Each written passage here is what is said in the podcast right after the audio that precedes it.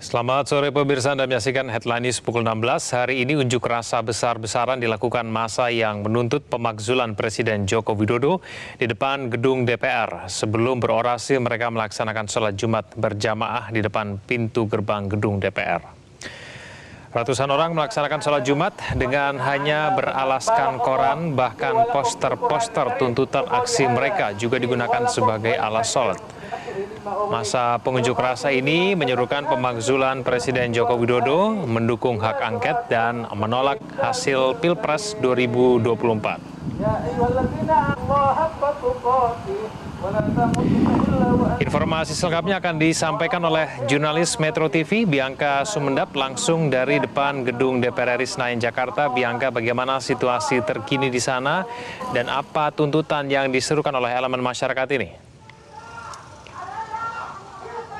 Ya, selamat sore Egan. Informasi yang bisa kami sampaikan bahwa jalannya aksi ini masih terus dipadati oleh para demonstran, di mana bisa kami sampaikan hingga sore ini terlihat untuk para demonstran sendiri semakin bertambah seperti itu dan bisa kami sampaikan juga bahwa gerakan masyarakat ini ini tergabung dari berbagai elemen, baik itu dari masyarakat, mahasiswa, pelajar, bahkan dari para poros buruh seperti itu.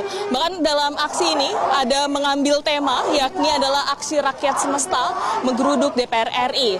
Dan sebagai tambahan informasi juga, apa saja yang diminta oleh para masyarakat ini adalah di dalam tiga tuntutan rakyat atau tritura. Yang pertama dalam menurunkan untuk harga sembako, di mana kalau kita lihat saat ini banyak sekali kenaikan baik itu untuk harga sembako maupun pangan, seperti beras yang sampai saat ini masih terus naik seperti itu. Selanjutnya adalah masyarakat ini juga mendukung untuk digulirkannya hak angket.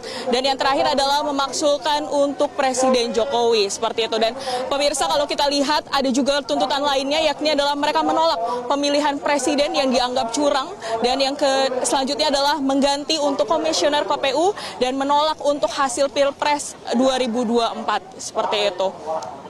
Demik Egan. Iya Bang, kalau seperti apa situasi arus lalu lintas terkini imbas dari aksi hari ini? Baik Egan, memang untuk situasi lalu lintas sendiri masih terpantau normal dan kondusif seperti itu, tetapi memang informasi yang kami dapatkan dari pihak uh, Ditlantas Polda Metro Jaya menyebutkan bahwa uh, sudah mulai menutup untuk pintu keluar atau exit tol Senayan yang berada tepatnya di depan gedung DPR karena mengkhawatirkan adanya kemacetan seperti itu. Kalau kita lihat juga untuk pengamanan sendiri, ini ada sekitar 2.590 personil gabungan yang diturunkan untuk mengamankan aksi ini di mana kalau kita lihat ini adalah gabungan dari Polda Metro Jaya, TNI, Polres Metro Jakarta Pusat, serta Pemda DKI dan instansi terkait seperti itu. Dan kalau kita lihat juga memang untuk situasi sampai saat ini masih terpantau normal, tetapi uh, masih terus digul, uh, banyak sekali pihak yang terus mengamankan untuk jalannya aksi ini. Egan. Baik, terima kasih atas informasinya Bianca Sumdap langsung dari area gedung DPR Jakarta. Jelajahi cara baru mendapatkan informasi. Download Metro TV Extend sekarang.